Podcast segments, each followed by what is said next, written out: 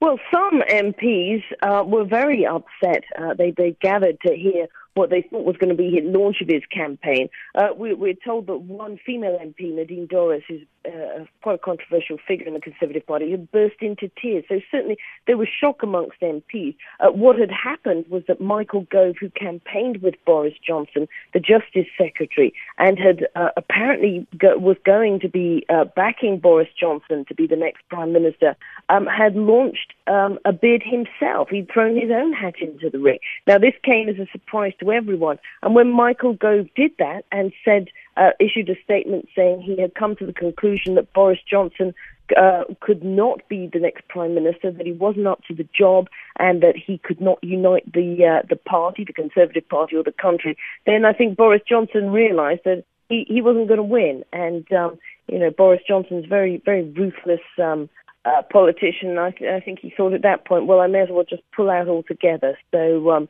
yes, it, it was quite a, a, dramatic day in British politics.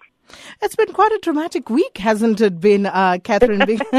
because it would seem as though after the uh, Brexit referendum, nobody seems to know which direction things are moving in. Well, that's true. It has been a, a dramatic uh, few, yes, a week, in fact, a week. Yes, we had the uh, uh, resignation from David Cameron. I mean, the, what basically the whole country, even Boris Johnson and Michael Gove last week did not think they were going to win this referendum. They did not think the Leave campaign was going to win because the polling, all the polling was suggesting that the Remainers uh, would would have it. So, which prompted the um, unexpected departure of David Cameron. David Cameron, I'm sure, thought, you know, why why am I going to lead the country through this mess? I haven't voted for this. I didn't, you know, this is not what I wanted. This is a sort of poison chalice. I'm going to leave this for the next next prime minister.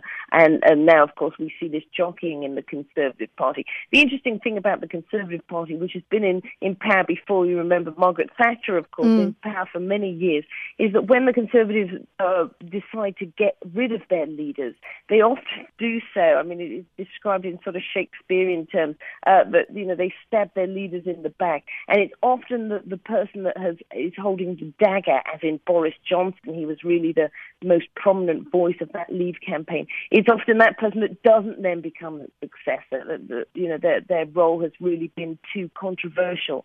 So I think we've seen an example of, of that again, of how the Tory party sort of deals when they when it needs a new leader.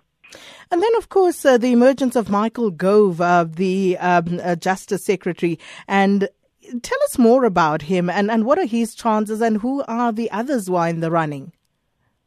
Well, he's a very controversial figure. He uh, was the education secretary, and he was extremely unpopular there. Uh, all the all the teachers really disliked him. His, his uh, they said that his, he wanted to introduce these radical reforms, and that you know the system just wasn't ready for it. So he was extremely unpopular there. I think he's been quite unpopular as a justice secretary because he's made a lot of uh, reforms there. But he is a conviction politician, unlike Boris Johnson, and you get the sense that Boris Johnson jumped on the Leave campaign, you know, to, to further his chances of becoming prime minister. I think Michael Gove does believe uh, that, that Britain is better off outside the European Union. But he is a highly controversial figure, and it, it, the bookie's favourite is actually Theresa May. When it comes down to two candidates, there are other candidates, but finally, two candidates will be presented to the party membership, it is extremely likely to be Michael Gove and Theresa May, the Home Secretary. Now, right now, a lot of cabinet ministers are coming out in support of Theresa May, and she is the bookie's favourite to be the, the next leader of the Conservative Party, and therefore the Prime Minister, and therefore the person that's going to negotiate to get the UK out of Europe. So it is looking like a, like we could possibly have another female prime minister again. And the question, of course, Catherine, is whether either of them has a plan. well, that's right. I mean, there's been a lot of controversy over the past week about, uh, you know, I, I, mentioned earlier that nobody expected this to happen. Uh, the lead campaigners didn't really have a plan, and they've been making it up uh, as they go along.